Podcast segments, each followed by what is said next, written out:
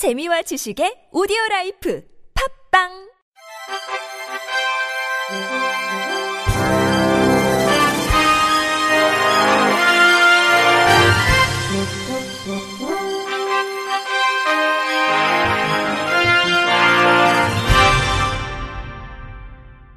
청취자 여러분 안녕하십니까? 11월 16일 금요일 KBIC에서 전해드리는 생활 뉴스입니다. 서울 시내 일부 버스 노선에서 전기버스가 첫 운행을 시작했습니다.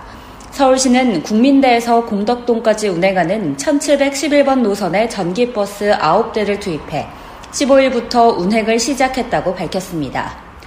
서울시는 올해 말까지 3개 노선의 전기버스 29대를 순차적으로 도입하고 2025년까지 서울 전체 시내버스의 40%인 3,000대를 친환경 전기버스로 대체할 계획입니다. 인천국제공항공사가 지난 9일 제1여객터미널 장기주차장에서 국내 공항 최초로 자율주행 셔틀버스 시범 운행에 성공했다고 밝혔습니다. 이날 시범 운행 자율주행 버스는 KT와 국내 기업 기술로 개발돼 최초로 임시 운행 면허를 받은 차량입니다. GPS 정밀치기 기술을 기반으로 실제 차량이 운행하는 순환도로 구간 약 2.2km를 시속 30km 속도로 자율주행했습니다. 앞서 공사는 지난 10월 KT와 스마트공항 업무 협약을 체결하고 자율주행 분야 협력 기반을 구축했습니다. 이번 시범운행 성공에 따라 자율주행 시대에 유동적으로 대처할 수 있는 계기를 마련했다고 설명했습니다.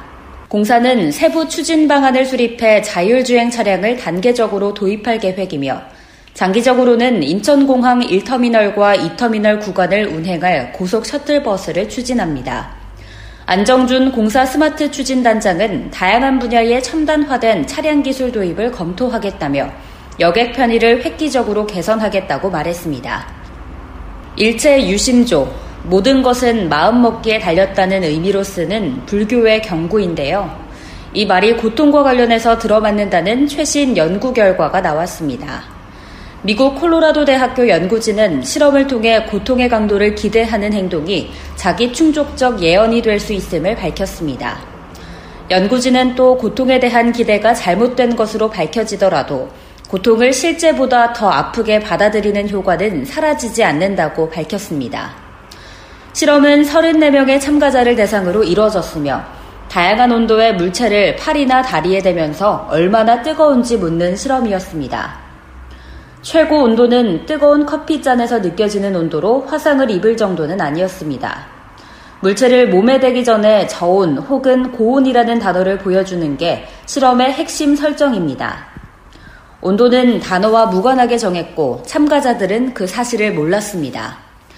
연구진은 실험하는 동안 참가자들의 뇌를 자기 공명 장치로 촬영했습니다. 결론적으로 참가자들은 실제 온도와 상관없이 단어에 반응했습니다. 고온을 봤을 때 더 많은 고통을 느낀 것입니다.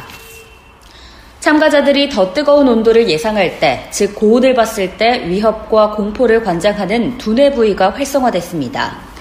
토르 웨이저 교수는 고통에 대한 기대와 실제 고통 사이에 서로를 증폭시키는 되먹임 효과가 있다면서 아플 거라는 예상이 강할수록 두뇌는 고통에 더 민감하게 반응하고 두뇌의 그런 반응은 고통에 대한 두려움을 더 키운다고 말했습니다. 이번 실험에서 흥미로운 대목이 있는데요.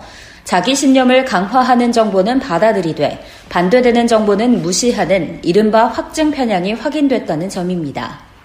참가자들이 고통을 기대했을 때 실제로 강한 고통을 경험하면 이후에 예상하는 고통의 강도는 더 커졌습니다. 그러나 강한 고통을 기대했을 때 별다른 고통 없이 지나가면 확증 편향이 없다면 고통의 기대치는 작아져야 하지만 실험에서는 변함이 없는 것으로 나타났습니다. 마리케 제프마 연구원은 이번 연구는 일부 만성 통증 환자들이 손상된 부위가 완전히 나았음에도 왜 여전히 고통을 느끼는지를 규명하는 실마리가 될 것이라고 말했습니다. 이번 주에는 해리포터의 작가 조앤 롤링의 소설을 원작으로 한 신비한 동물 사전이 개봉할 예정입니다. 이번 주 개봉 영화 소식 MBC 김미희 기자입니다. 우리 마법사들이 자유로운 세상. 세상을 지배하려다 감옥에 갇힌 어둠의 마법사 그린데왈드. 탈출에 성공해 자신의 추종자들을 모읍니다. 이제 누구 편에 설지 정해야 해.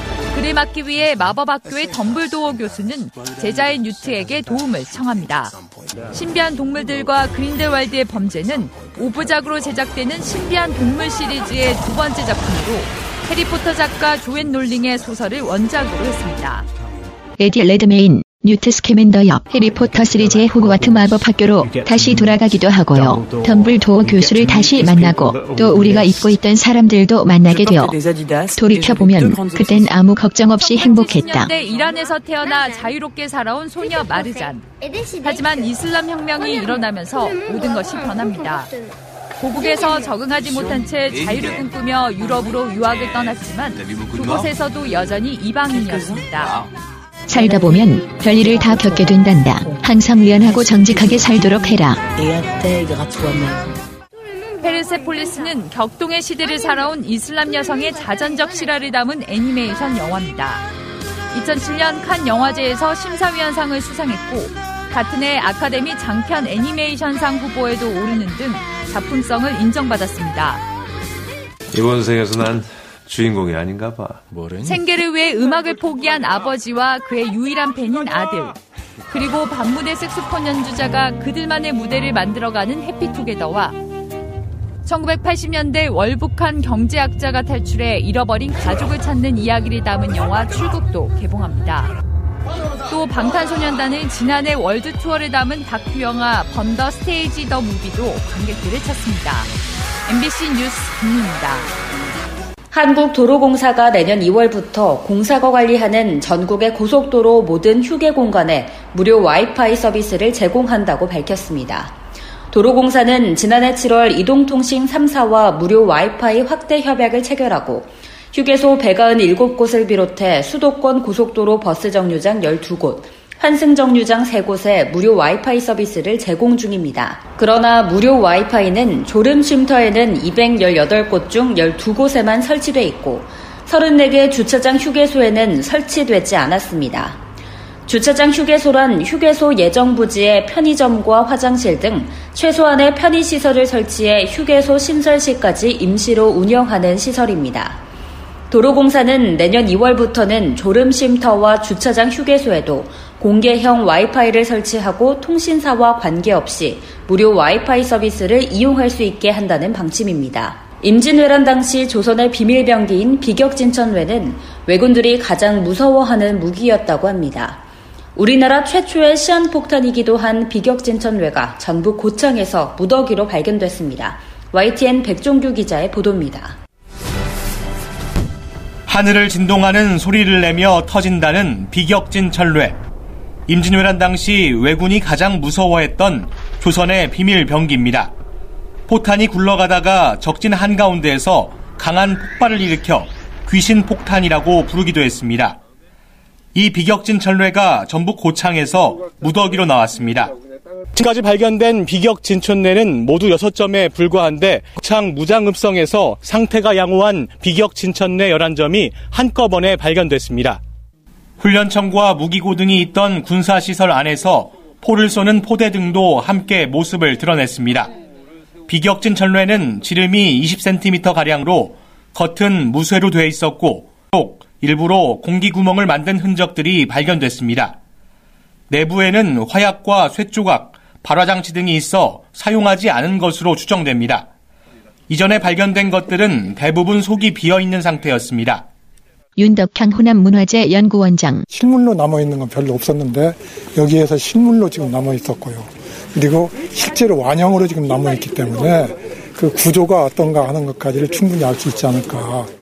제작 시기를 명확하게 알 수 없지만 조선 후기 기와와 백자 위에서 발견된 점으로 볼 때 1894년 동학 농민운동 당시 관군이 도망가면서 묻은 것으로 추정됩니다. 정재숙 문화재 청장. 이 비격 진천 내에 그 내용을 군사학이라든가 이런 관계자 여러분 전문가들과 함께 잘 연구해서 앞으로 우리 한국 그 역사 전쟁사에 좀 새로운 이런 획기적인 사실로 보고하고 잘 보존하겠습니다.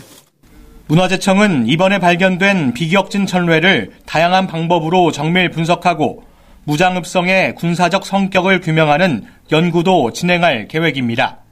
YD 백종규입니다. 끝으로 날씨입니다. 주말 동안 일부 중부지방을 중심으로 아침 기온이 영하로 떨어지겠고 낮과 밤의 기온차가 크겠으니 건강관리에 유의하셔야겠습니다.